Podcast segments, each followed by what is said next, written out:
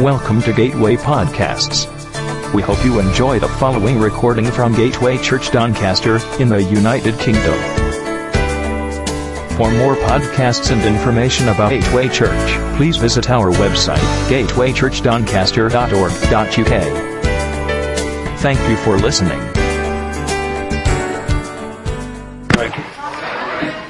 I'd like to uh, just quickly tell you about the time I went to uh, I went to see a performance in Bedford a couple of years ago. It's performing, and it stars a man called Hugh Hughes, who's a Welshman, and he he talks about how he was living in the Isle of Anglesey.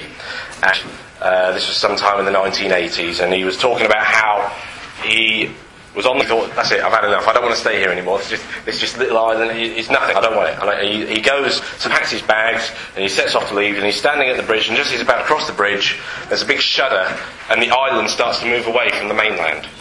And it floats all the way around into the Atlantic Ocean. And the story is about him trying to get off this island, that's floating away, and he does it in all these different ways. He, he swims away with a life jacket that he makes out of oranges, and he, he, makes, uh, he makes a big sail with all the townspeople to try and sail the island back to where it originally was, and he ties a whole lot of seagulls to it so that it actually floats over the Isle of Man, and uh, all this, that, and the other. It is a fiction.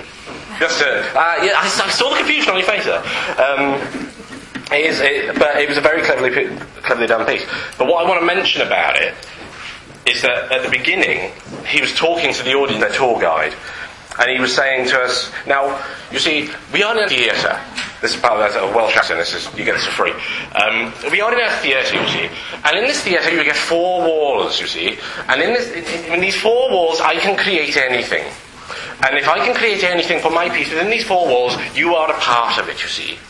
But outside of these four walls, I can't do anything and he would run up and down. I, was going to do it, but I really can't be bothered. He'd run up and down back and forth. This is a wall, and this is a wall, and this is a wall. You know what a wall is. Um, and he would say, "These walls enclose us into our own little world." And what I put through, just just to begin with, is that God has no walls, and that Hugh Hughes did on the stage within these four walls were absolutely amazing. Fantastic. I've seen the piece, piece, twice. He's gone to Sydney now and he's doing it all there, and I, am just desperate to see it. Is it possible to get a glass of water, please? Thank, thank you very much. Um, and uh, he was, he's going off and touring, and he, and he, just does all these amazing things with what little he has on the stage, and he creates all this illusion uh, of the life that he led. But God takes that outside of the walls, and he can do anything like Hugh Hughes can do in the theatre, God can do anything outside the theatre, inside the theatre, in a pub and club, on the street, wherever. And I think that's something we really need to make a point of knowing, because God is always in us and of Himself, showing that, showing His power and His His might and His awesomeness and His grace and His love, and He He will do us.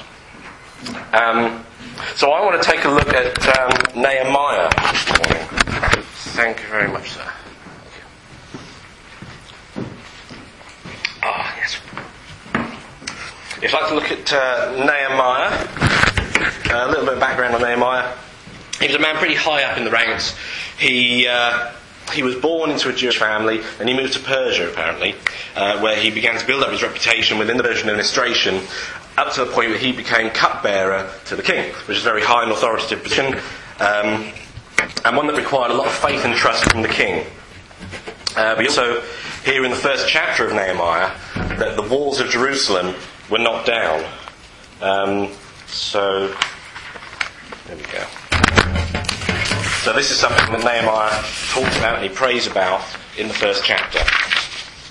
Um, he talks to the king and he says, Look, Your Highness, I'd like to go out to Jerusalem and see what has actually happened to, to, to this wall. And the king, with so much faith and trust, and with Nehemiah praying God on to the king, the king says, Yeah, all right, off you, off you go. Wait a minute, I'll make you governor of Judea. So Nehemiah goes to Jerusalem, first port of call, the governor of Judea, and he looks at this wall. Now, this is the first point of three points that I'd like to bring in to this preach. Uh, the first point is called Observing the Ruin, and I'd like to just read from Nehemiah chapter 2, verses 11 to 13. Um, Nehemiah inspected Jerusalem's walls. I went to Jerusalem, and after staying there three days, I set out during the night with a few men. I'd not told what my God had got in my heart to do for Jerusalem. There were no mounts with me except the one I was riding on. By night I went out through the valley gate toward the jackal, jackal well and the dung gate, examining the walls of Jerusalem which had been broken down and its gates which had been destroyed by fire. Then I moved on towards the fountain gate and the king's pool, but there was not enough room for my mount to get through. So I went up the valley by night, examining the wall. Finally, I turned back and re-entered through the valley gate. Um, that's a bit further than that. But um, what he was saying is that he was looking at the wall that had been destroyed by what we understand are surrounding nations. They'd just taken on the Jews and knocked it all down. The Jews were exiled, and everyone who was left behind was persecuted. Um, so Nehemiah had been given this feeling from God about what he was supposed to be doing. Um, now, how many of us have been in that situation where we, we feel that we should do something and there's no better time to do it than now? I mean, I once, um, I once helped a blind woman cross a road in Rossington. And mean, it's the last thing she expected in Rossington, for someone to actually help her across the road. But I took her by the hand and I said, come on, and, oh, thank you. And she, she tottered off across the road with me. And it gave me a warm, fuzzy feeling inside. She crossed the road, and my sister, who was me, got a sense of real pride and, and, and, and worth in me, which she hadn't, seen, hadn't felt before. And uh, you don't know my sister. Um, and that was a spur of the moment decision by me. I saw what was happening, I saw the situation, and I, I took it upon myself to help this woman cross the road. Um, but helping a woman cross a road, helping a blind woman cross the road, is a lot easier than building a wall. Unless she's trying to cross a motorway. Um, so what is, Nehemiah, what is Nehemiah doing? Is he, is he proving a point? Is he fulfilling a dream? Is he helping others? Or is he helping himself? The wall holds some sentimental value for Nehemiah. Because he was born in Jerusalem, and the walls within any, for, for any city, the boundaries of the walls, they, a defense mechanism. They, they hold a symbolism of authority. It shows that the city is amazing, it's brilliant, it's wonderful, it's strong, it's powerful. And this wall in Jerusalem had been knocked down. And with that happening, it, they, were, they were disgraced by it. Um, and there wasn't a fat lot they could do about it. But Nehemiah shows up and he says, I think we need to, to build up again. So he's gone out, he looks at this wall, he goes across and he looks at all the ruins, the way the gates have been burned down and such like, and he turns to his men who are travelling with him. He says, Come, let us rebuild the wall of Jerusalem, and we will no longer be in disgrace. And they say, Let us start rebuilding. Straight off. No questions. It's just like that. It's as though, despite all the heartbreak of being bullied by the surrounding nations, these guys are so full of passion and enthusiasm to do what needs to be done. I mean, this, this is a wall, it's a big wall. I'll tell you about that in a bit. Um, but it means that they're no longer in disgrace. It means that whilever the wall is built, they can, they can praise God whilever it stands. I mean, the symbolism is so important to them. They say, yeah, yeah, it's got to be done. We've got to do it. There's no question about it.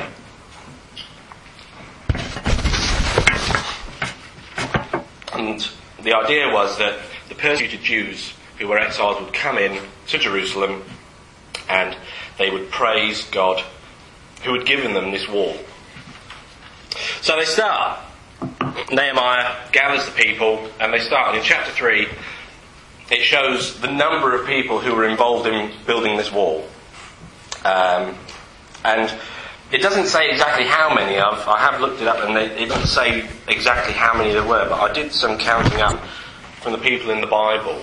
And for every place where it says the tribe or the men of or the group of or the daughters of or the sons of such and such and such, I sort of counted five people as average for, for those groups. And I counted 86 people there. Um, so, you're not a huge amount of people. I mean, 86 may seem a lot in comparison to this, but 86 people building a wall is not a huge amount of people. So let's look at this again. But let's look at Doncaster. I mean, Doncaster is our ruin. That's the way I'm looking at it. Doncaster is our ruin, and we as a church must rebuild the walls of Doncaster. Doncaster, in disrepair, disrepair is our disgrace as Christians. It's full of sin, and we, are, we as the church are the beacon of light that people need to turn to. I mean, at the moment we are, we are like a match, but we could be a forest fire burning in the hearts of the people of Doncaster. And I like that imagery. That's good imagery. I mean, we could take it to, to a large scale. We could say that Britain is our, is our ruin, or that the world is our ruin. But for the moment, for, for the time being, we'll stick with Doncaster. And it needs to be built up in the Christian faith. I mean, we, we're all in agreement on that. So, how do we do this? I mean, we can do it through a variety of ways, but they all include God. And God doesn't want to do the work on his own. This is exactly what Bob was saying. He doesn't want to do the work on his own, and that's where we come in. Now, fortunately, one of the hardest parts for Gateway Church has already been covered, and that is the setting up of the church. And Owen Morwenna have already done that. They've set up Gateway Church, along with various other people from Leeds and in Bedford, along with people who were already in Doncaster, and everyone in that first year helped set up that church. The foundation's now there, and that's the hardest part done, I believe. Um, having said that, I've never been part of a church plan, so it could be that it gets a lot worse. Worse as in, no. Oh, come on. Yeah. Sorry, I'm going to have to lift this up. There we go. Okay. Okay, so the setting of the church is done, and now that the church is here, what do we do with it? I mean, do we do we ignore it? Do we confine it, if at all? What to? Um, but first, I think we need to understand the church is not a building. I mean, we've, we've all been told this over and over again. The church is not the building; it's the people within the building. It's been told over and over and over and over and over and over again. But it's a really important thing to understand.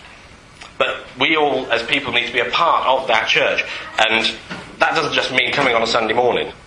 I mean, I don't mean that you, you, you come along and you sit down and you go, oh yes, very God, and then go again. You need to need to come. You need to be a part of fellowship. You need to be a part of the teas and coffees, the setup, the, the worship, the, the band, and, and, and, and, such like. You need to be a part of every aspect of church. It's just it's not just coming along and being there. It's good that you come, but that's not it. You have to help others to understand the gospel. You have to overcome the obstacles that you faced in the week or the obstacles that you're going to face in the week ahead. It may be that you need others to help you do that. And that's not a bad thing. You need to be able to contribute as much as you can to the church. And fellowship is a big part of that. I find that personally with fellowship, you know, just getting together, having a cup of tea, having a cup of coffee, having a conversation, it's so difficult personally for me to see a stranger and go up and talk to them. I really struggle doing that, but I know that there are people in here who excel at that. They will just go up to someone and say, hello, how are you? You're wonderful. And people so want that. They just want someone to come to them and talk to them or to listen to something that they might have to say. Conversations are something that people thrive on. All these things are being a part of the church. But not only that, but you have to come to terms with praying for people. Now, personally, this is quite difficult for me. I know that for some people in here, it's difficult to get to go out and lay hands on someone and pray in in in with, with, conviction. And I, I, people in my small group know that I don't often pray aloud. I don't. It is something that feels very uncomfortable to me, but I pray in my head. I, I know God and God knows me, and, and we we have a mutual thing where if I speak in my head, He might answer uh, the prayer that, that uh, we're praying for. And some people just do it with utter ease. They come to the front, they lay their hands, and they go, and they go for it. And I know there are people in here that do the same. But your praying doesn't have to be long-winded. It doesn't have to be eloquent at all. It just be simple, plain. God loves you. I want to pray for you. And that's all it needs. But you've really got to want to help that person. And if you don't want to help that person and as a result you don't want to pray for them, then you need to reevaluate something in your life. I mean, some people are afraid to pray and, and in, case, in, in case something happens. But if that's the case, you can do no more than try. That's another thing of being a part of the church. And it doesn't have to be formal, it doesn't have to be informal, it doesn't have to be traditional or original. It just has to be you as a church, you as an individual, and God. So we looked at the beginnings of Gateway Church. A few years ago, Erwin Morwenna might have thought, we've got 10 people, why bother? And if they hadn't bothered, then where would we be now? I mean, they saw the ruins of Doncaster and they began to build. They saw where other churches had started building up their part of the wall. And they weighed up the pros and cons, and most importantly, they prayed to God. And look at us now. I mean, sure, Doncaster's still, there, I can't deny that. But the first bricks have been laid for this part, for the wall, the part of the wall that this church is now building. And when it's joined together with all the other churches who've done all this building and repairs over the years to Doncaster, you can see that it's a very obvious wall. I mean, it's still prone to attack, be it physical or psychological, but it's there and it's something that, that we should be proud to be a part of. And that's the observing the ruin point. Now, on the grounds it's so quiet, I want to try something. Um, I need Jonathan. Hello. What? Could you come up to the front, please? Um, David, could you come up to the front, please? And Catherine, could you come up to the front, please? And Martin. Either or, or both.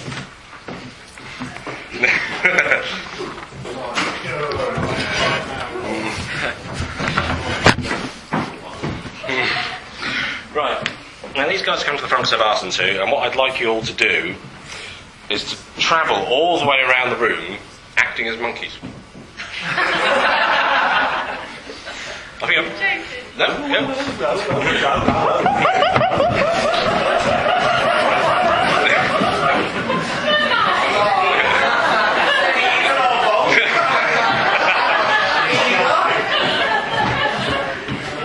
Uh, stop, stop, stop, stop, stop.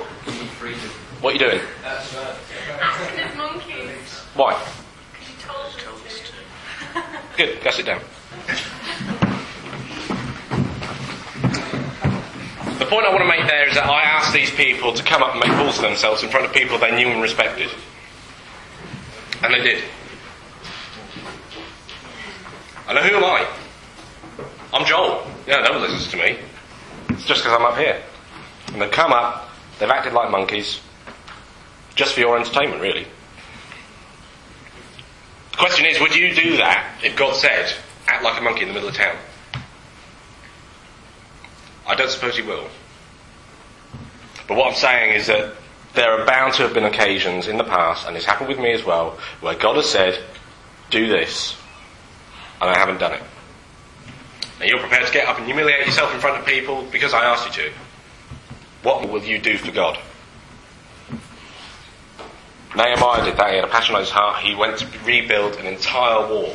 And I'd just like to note now, this is the wall. Now, people have sort of not too sure exactly the sizes. I mean, the, the general idea is that it was about 100 feet high.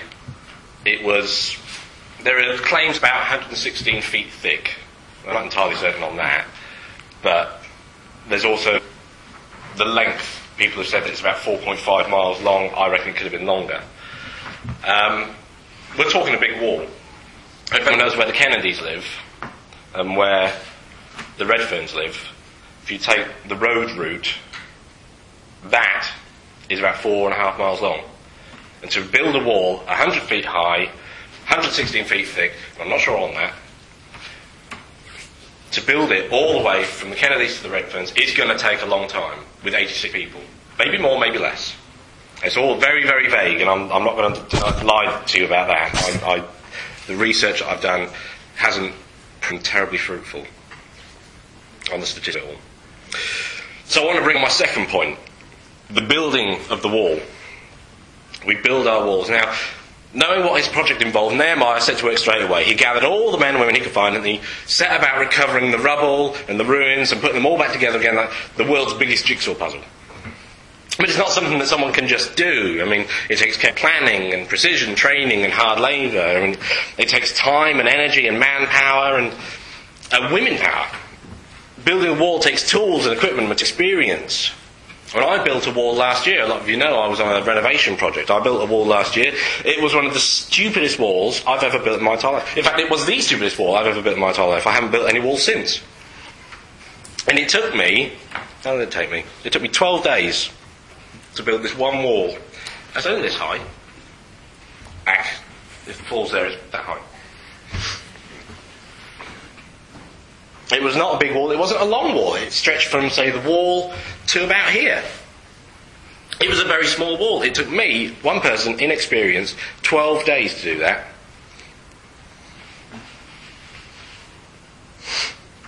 And I'm, I was mixing and laying all on my own.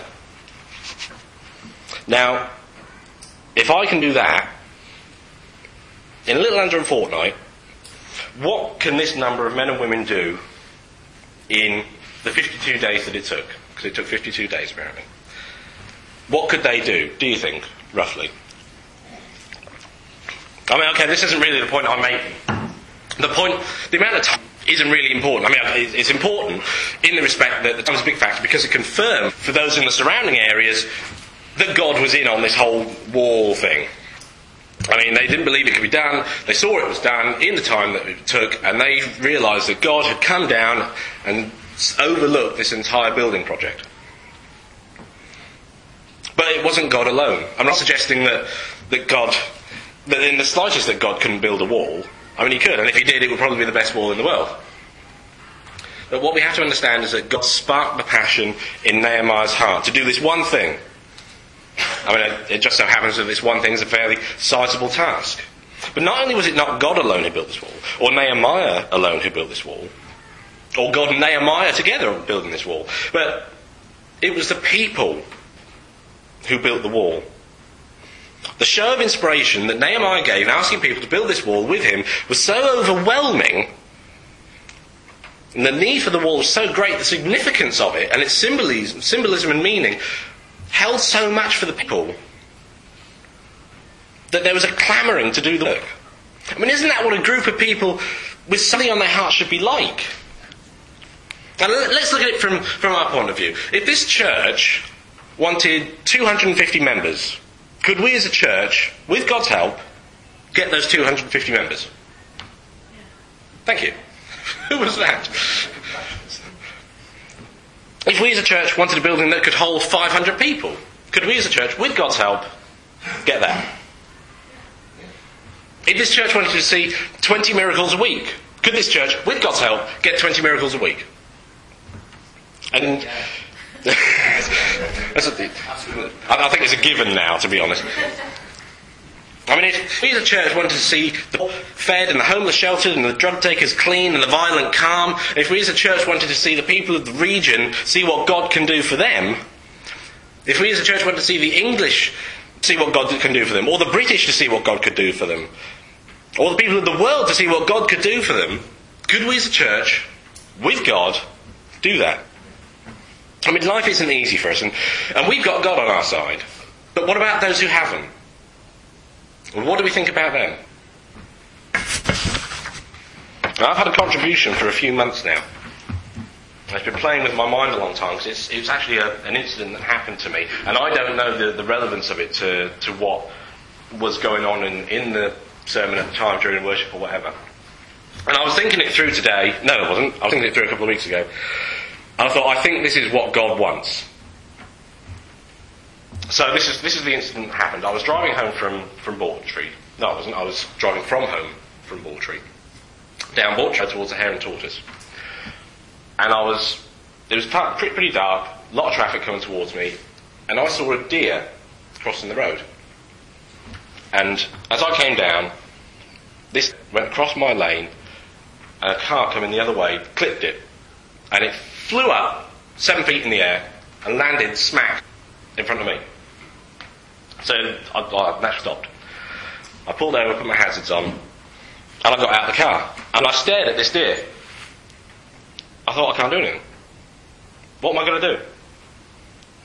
And this deer is alive, it's flailing its legs about, it turned its head up and down, down, this car's whizzing past, lights just flashing by it, and I'm standing there, I'm thinking I can do one of three things here. I can kill it, I can watch it die, or I can chuck it in the back of the van and see if I can get it to a vet or something quick. At about six o'clock, so everywhere was closed, I called my my, uh, my granddad and said, find the, find the number for the local vet. And that's all I did. And I stood and I watched this deer for about five minutes. And a woman came up, she parked a car so that people could steer clear of the deer.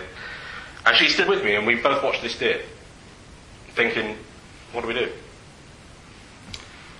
And then it died. It died right in front of us after about five minutes. And I don't like dead things at the best of times. So I'm, I'm looking at this deer thinking, that was alive a couple of seconds ago. And not anymore. What did I do? And a man came up in a van, picked it up, chucked it in his van, and went off. It was as if nothing had happened. Now that's something I've wanted to share with the church for a long while. But I didn't know why. I don't know if it was because I was traumatized by the whole thing, the fact I'd seen this thing happen. But today I felt that it was good to put it in context of the people of Doncaster or all over the world who are in that position. They've been hit by sin, smacked down on the floor, they're flailing around, nothing to do, they, they're going nowhere. They're hurting, they're in pain.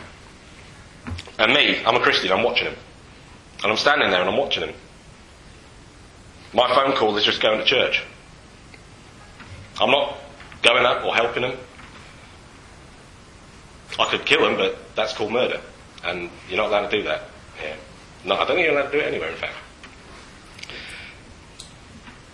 Or I could take them under my wing with God and see if they'll have a better life. And that's what I wanted to bring. So I feel that there are an awful lot of people in Doncaster who are down for the count, flaming their arms about, crying out, what's going on here? I don't know what's going off. And there's me as a Christian watching them thinking, ah, I'm saved by Jesus and you're not. And that's the wrong way to go about it. Why don't we help people who are in this situation? I mean, do we realise how bad hell is? Well, I don't think we do. Perhaps we're thinking, it's okay. I know Jesus died for me. I, I understand that I'm going to heaven, so I'm okay, I'm fine. And if we're like that, we're like the people on the hillsides around Jerusalem while the building's going on, and saying, yeah, they've got the right idea. I agree with them 100, but I'll just make the most of my day supporting them from this distance. that's not the way we want to go. A couple of times a year, my, uh, my mother and father-in-law come and see us. Can be a very awkward time sometimes. And they come up for a day or two, and usually we talk about what's going on in our church, what's going on in their church, because we'd like to see what's going on. And their main problem at the moment with their church are the elderly people and the stubborn people. And John and Carol aren't the youngest people in the church, they're nearly 60.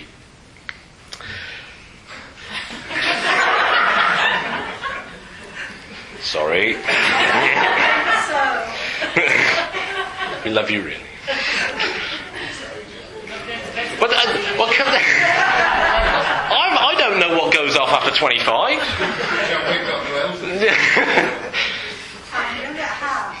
yes, we know. We do love you, Betty. Um, so, what John and Carol are trying to bring the church into the 21st century. They're, they've got solar panels on the on the roof of the church. The, the worship band. They've got all sorts of trumpets. It's a modern thing. The, the, worship, they've got the bass and the electric guitar, the drums and everything. They're, they're really trying to bring it into the 21st century. but there are people who refuse to work with the church. They won't contribute like they should. And there was a certain incident, John was saying that in their small group they might sing songs, sing worship songs in small groups. Seems logical to me. I thought, we do that all the time.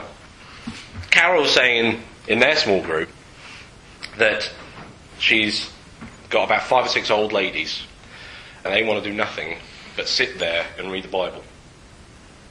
Now, I'm not suggesting that that's a bad thing, but they won't even talk about it. Any problems they have in their life, they don't want to talk about it. Anything they want to pray for, they don't want to talk about it. Carol actually said, let's have an open prayer evening. And they said, oh, okay. Oh, wait a minute. They wrote down their prayers on a sheet of paper, gave it to Carol and said, can you pray it? I mean, what mentality do you have there? when you, you're so distanced from God, you've got to get someone else to pray for you. I mean, that's fine. I mean, okay. People come up to me and they say, let, let me lay your hands on you. I pray for you like this. That's fine. That's okay. But if I said, I have uh, a friend who, who suffers from a leg problem, could you just pray for him, please? Because I'm not going to. I mean, that's not the right way to go about it. These people just didn't want to pray to God. They, they were out of touch. Now, like I say, I'm not one for open prayer. I keep very quiet and I do it all in my head. But to be so out of touch with God to get someone else to pray for me, I just don't do it. There's something wrong there. And I want to give it up for John and Carol actually, because if you've met them, you can tell they're very passionate people about the church. They're working hard. They're, they're dealing with a very difficult generation of people, and they're trying to bring it up to date. There was, they told me of an instance where someone put their hand up in the air during worship, and half the congregation sat down and discussed. It riles me. I mean, their wall is very well built. It's well established. But it's since crumbled. And John and Carol and other people like them, they're filling in with mortar and, and putting in new bricks where the old ones have perished. And, but it's not an easy job. Particularly when the people who built the wall in the first place start to say, no, that's not worth it. Worth it. No wall is ever complete. I mean, more can be done. It could be built higher, it could be built longer, it needs to be maintained, it has to hold the defence line.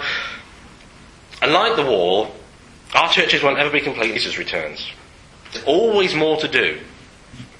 You know, I say, but John, we haven't got a building, it's difficult. I say, yeah, I know. So what are we going to do about it? Well, you pray.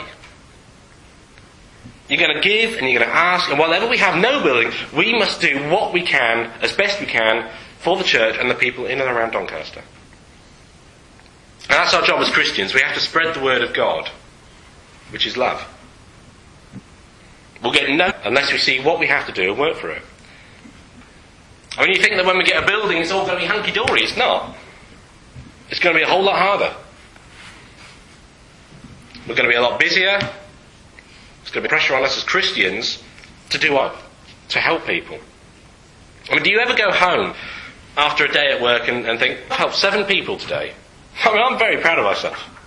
I mean, why not eight? Why not nine? If nine, why not ten? The work will never finish and it will be ongoing until Jesus shows up. And when he does, the last thing you want to say to him is, I've done my helping. I've helped seven people today. I'm very proud of myself. But no, the last thing you want to say is, oh, I didn't expect you so soon. Mm. I went to the job centre a while back. And there was a man there, he, uh, he asked me what I was doing for my job search. I said, well, I'm moving house, I'm doing this, I'm doing that, and doing that, but to be honest, it's difficult because, you know, I haven't got internet, can't quite call people because I haven't got a phone. And he said, have you called any employers to get a job? I said, no, no, I haven't had a chance. Now, what if he'd been Jesus? And what if he wasn't talking about my job search, but how I'd spread the word of his sacrifice for the world? What if I'd said to him, well, I've not done an awful lot because I've been moving house? Well, what's he going to say or do? I mean, the job centre, in a way, is a rather silly example because the idea is you do the church, they pay you. As it is, I must admit, our job centre has taken us a fair few weeks to pay. Um, so I feel a little fear when I, when I when they tell me that I haven't done enough because the contract that we, we have had with the job centre is broken. They haven't upheld their end, we held ours. Upheld ours, sorry. But Jesus is a different matter. Because he's paid my allowance. He's paid right up to, to gone. And I've no excuse. It's all well and good for me to say, yeah, I believe in you, Jesus, and you died for me, and you love me, and I love you right back. But if he turns around and says, what about your next door neighbour? Well, I, I, don't get the chance to talk to them. Well, what about your family? Well, I've tried to sit down with them, but what about school friends? Well, they just laugh at me about it. What about the blind woman you helped cross the road? Ah. Yeah. Now, Jesus isn't going to give you the third degree on why he didn't help these people, but in every case here that I've said, the opportunity's there. I mean, do you, do you really And do you really do your best to bring these people to Jesus? And if you don't, then why not? I mean, Jesus went to all people, good and bad, and aware and ignorant. Yes, we can say to ourselves, Jesus knew and saw more than we ever will. And that's why he had the confidence to go out and do what he did. But he still died for us. He still suffered brutal and vicious torture at the hands of those he came to save. I don't know, I don't care how much or how, how much you, you know or how much you love or how much you've done, to know that you'll suffer such a horrible death and to go through with it when every opportunity is open for you to let it pass. He was still a man. He was the Son of God by the Holy Spirit. That didn't leave him invulnerable to the pains of man. He could suffer, he did suffer, but he carried on sharing God's word. Despite the inevitable outcome. He knew it. And we're worried what will happen to us. When we speak to a society who aren't going to stone us, they're not going to string us up to the nearest tree. They accept that Christianity is there. They just may not necessarily think it's for them. No, it's not easy. Far from it, in fact. But opportunities are in abundance, and unless God is on the mind all the time, you'll just keep forgetting about it. And find what makes you passionate for God, then pray and go for it with all your heart and all your mind and all your strength. And it's through this and a love for God, not, not through any building or anything like that. It's for a love for God, a love for Jesus, that will give the church growth.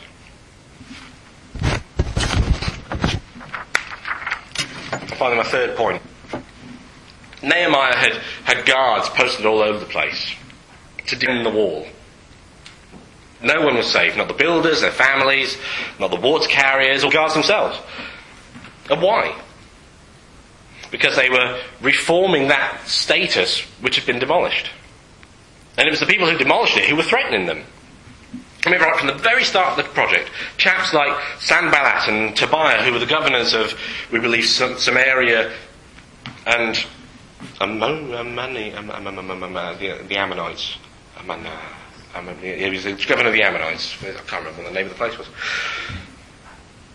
Who were they were fairly high officials back then. And they were dead against the rebuilding of the wall. And with Jerusalem's walls knocked down, their city suddenly became higher up in authority. And then that a little bit more important. But not only that, but because the king had granted Nehemiah his wish to rebuild it, they felt a political uprising was going to come. And they might lose jobs. So they'd mock the builders and insult them, put ideas upon them that were never going to, that they were never going to manage what they. I mean, I suffered similar things. Uh, I used to go to a swimming club in Rossington, and uh, there was a time there when they said, uh, "You can't do anything. You're rubbish. You can't swim. You think you can do this? You think you can't do it." I bet you you can't do 24 lengths of butterfly. Butterfly stroke. Anyone try butterfly stroke? It's difficult. It's hard. And they said, you can't do it. 15 minutes till the end of the session. You're, you're not going to do it. You'll never manage it. Well, I did. I put him wrong. And he didn't say a word. Okay. Stone quiet. Same thing again. Again with swimming actually. A friend of mine said, I bet you can't swim underwater for 50 metres. No breathing. And I did. Proved it wrong and he remained quiet. Now, these are good examples in a way because it shows triumph over adversary, but they're not so good in a way because I was taking tasks that I knew I could do. They were pushing me to the limit, but I could do them. Now, if someone said I couldn't build a wall, I know that I could, and I would do it. But we aren't dealing with a wall here, we're talking about a huge, heifer, giant wall. We're dealing with a wall that can only be built by God. Not only that, but the people who were bringing them down day in, day out, threatening physical violence. I mean, I've no doubt they would have destroyed various parts of the rebuilt wall and may well have intimidated or physically harmed the families of those who were rebuilding it. I mean, that's a lot of flat to take. It's like me doing 24 lengths of butterfly with people throwing rocks at me. It's like me swimming underwater for 50 metres, but I can't do it if I'm strapped down with weights.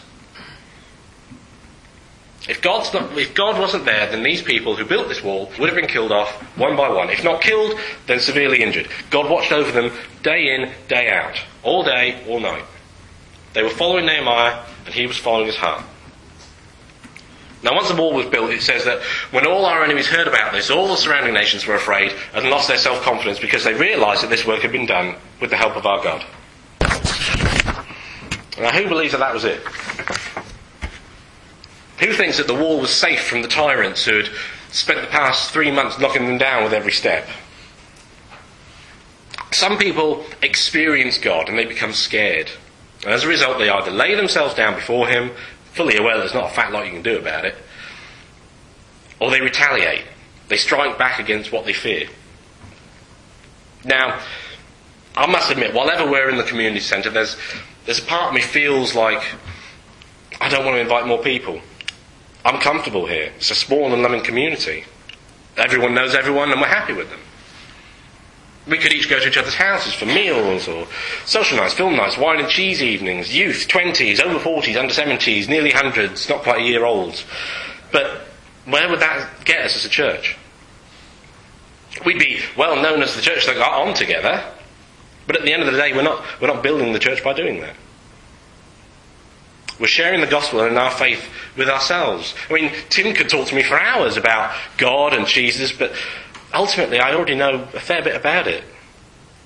What does he gain by doing it? I mean, he might prove useful if I said, Tim, I'm really struggling with this area of my life. And he might say, buy bigger trousers.